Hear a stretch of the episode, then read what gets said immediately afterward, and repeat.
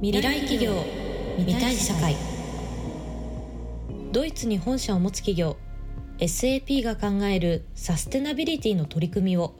実例を踏まえながらご紹介します。はいこんにちは。SAP の福岡です。今回からサステナビリティに関するトピックを楽しくお届けしていきたいと思います。よろしくお願いします。今回は初回ですので私と私が所属しております、えー、企業の紹介を始めにさせてください。その後になぜそもそも今サステナビリティがここまで注目を浴びているのかについて簡単に経緯をご紹介していきたいと思います。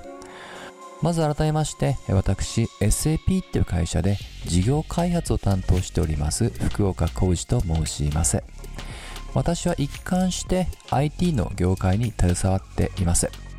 結構自分のキャリアを振り返るととある会社での、えー、コールセンターのシステムの、ま、運用が結構原体験になっています。でそこでは例えばですけどそのお客様から電話がかかってくるとパッとね誰から電話がかかってきたのかっていうのが表示されてしかもその中には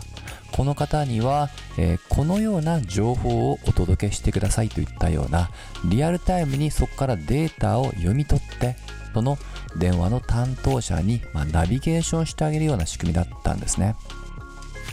結構あの今に例えると Amazon のような、まあ、リコメンドシステムの、まあ、走り原型みたいなイメージだと思ってください。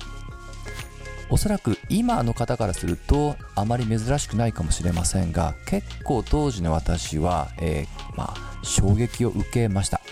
それ以降、えー、このマーケティングであったりもしくはデータ分析っていう観点で主にこのデジタル化っていう観点で、えー、とても興味を持ってそしていろんな業界の皆様に導入のお手伝い、ないしは導入後の定着化というものをサポートさせていただきました。でそんな私が今、まあ、サステナビリティというテーマで、え結構、えー、いろんな活動をさせてもらっています。まあ、ただ、結構実は繋がった話ではあるんですよね。で、今まではどちらかというと、一つ一つの企業に対してこのデジタル化っていうところを、まあ、お手伝いをさせていただきました。ただこの企業の、まあえー、集まりが産業になり、そしてその産業の集まりが社会を形成されます。でまさに今問われているのは一つ一つの会社だけではなくそれを横断もしくは集合にあたる社会全体として単なる経済成長だけではないその他の価値観というものが問われていると。そのように感じてるんですね。したがって今までやってきたことの枠組みというものを、え会社という一つの単位だけではなく社会に、え、まあ、向き直したと。それがまさに今回のテーマのサステナビリティに当たりますと。はい。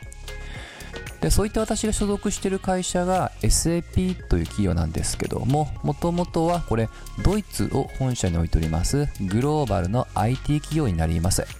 で、一言で申し上げますと、えー、企業の業務パッケージを提供している会社です。業務パッケージとは例えばですけども、えー、会計処理をして報告をしたりもしくは従業員を新しく雇って、まあ、給与を支払っていくですとかね。そういったものをある程度パッケージつまり事前に設計をしたものを、えー、それぞれの業界の会社の皆様にお届けをしていくと思ってください。今触れた例えば会計ですとかもしくはその人事と。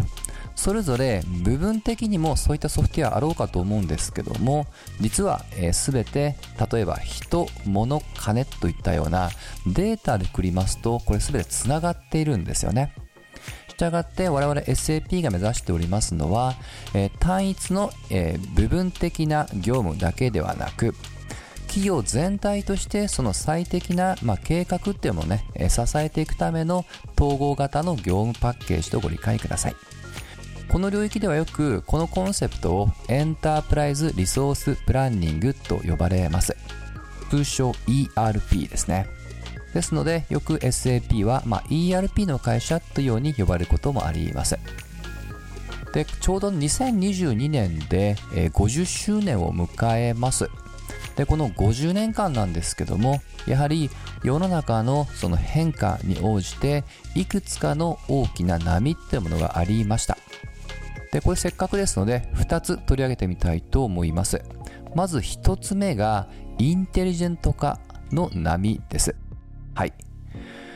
で先ほど人物金っていう言い回しをしましたけども、えー、実は、えー、この当初はねその人物金ってデータを全て可視化してそれをもとにして判断っていうそれだけで良かったんですがやはり業務もっと言えば企業を取り巻く環境ってものが複雑化していきますと当然ながらこの人物金っていうデータの質そして量というものが爆発的に膨らんできます。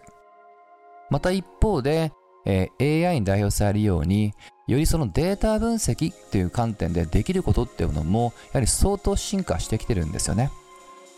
このような複数の要因が重なって今企業の業務活動の在り方ってものが結構大きく見直されています。単純に部分的な処理ってものを AI のようなシステムに代行させるだけではなくそもそもの業務の立て方自身をテクノロジーを活用することによって大きく見直していこうと。そしてその過程の中で、えー、人間だけではなくテクノロジー AI のようなある程度複雑な高度な処理というところまで担わしていこうと。これが、えー、大まかに申し上げるとインテリジェントからの波だと思ってください。もう少しシンプルに言いますと従来提供してきましたこの ERP というねその箱の上にさらにその AI のようなより高度な処理ってものを組み込むことによってより、えー、業務もしくは企業全体の意思決定を支えると。このようなものを、えー、提供してきたと思ってください。そして2つ目の波が実はまさにこれ現在進行形で起こっておりましてそれが今日のテーマのサステナビリティなんですね先ほどの人、物、金という言葉を使いましたけども、実はこれには一つの正し書きがあります。あくまで経済合理性を追求する限りは、この3要素だけで事足りていったんですね。しかし、先ほどちらっと触れましたけども、今、改めて、えその環境面、社会面が地球規模で、え結構大きな、えま影響を及ぼしています。はい。つまり企業に求められるデータというものが人物金だけでは、え、済まされなくなってきてるんですね今触れました環境面社会面も含めて企業としてきちっと責任を担っていきましょうとこの辺りが、企業がサステナビリティに取り組む上での大きな背景にあります。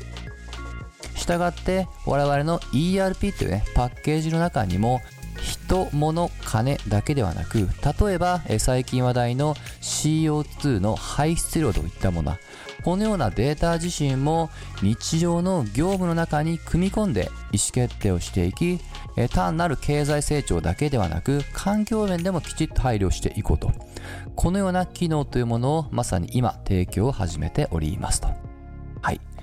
とこのようにこの50年間でもやはり世の中の、えー、まあ動向を踏まえて、えー、常に ERP もまあ進化を今でも続けておりますと。まあ、このように今まさに、盛り上がりを見せるサステナビリティなんですけども、ここから簡単に、なぜここまで今、盛り上がりを見せているのか。決してこれは今、え、ポッとね、湧いて出たような流行語では全くないんですよね。ちょっとそのあたりの歴史ってものを、え、かいつまんでお話をしていこうと思います。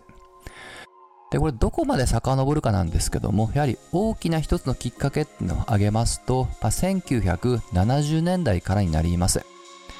で、実はあの我々の日本も全く一言ではなく、え当時からすでに、えー、公害問題に代表されるように、実は環境課題というものは、えー、もう提起はされてました。これは日本だけではなく、えー、世界でそれぞれそのような近しい声というものがすでに上がっていたんですね。でそのような声が、えー、集まってきてついに、えー、その国際的な機関である国連が1980年にまさに今のサステナビリティの原型にあたるような、まあ、言葉遣いとしてSustainable Development っていう概念をレポートとして、えー、発表しました。そして、えー、1990年代に入りまして一つの、えー、影響力の強い国際的な環境会議が開かれましたこれよく通称地球サミットと呼ばれますぜひあのこれ関心持った方は、えー、この地球サミットで検索いただきたいんですけども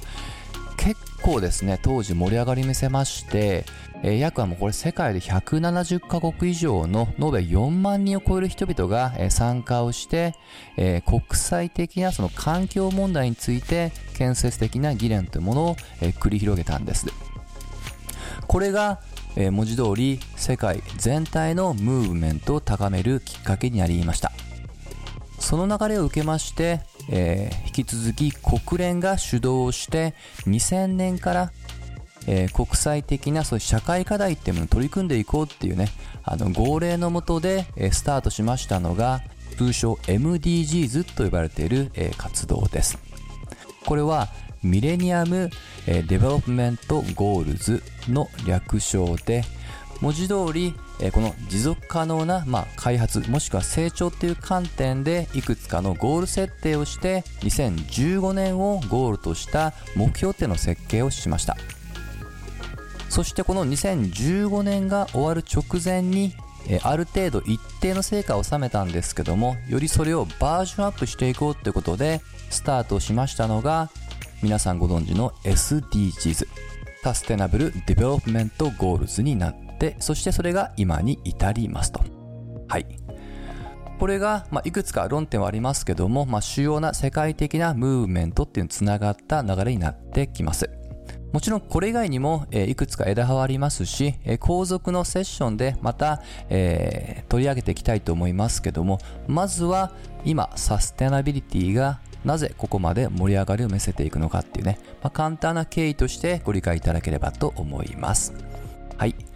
といった形で今日は一旦コマにしたいと思います。ぜひみんなで見たい未来を作っていきましょう。SAP ジャパンについてもっと知りたい。そんなあなた。SAP ジャパン公式 SNS をぜひフォローください。パソコン、スマホで SAP ジャパン Twitter、SAP ジャパン Facebook で検索してみてください。次回の配信もお楽しみに。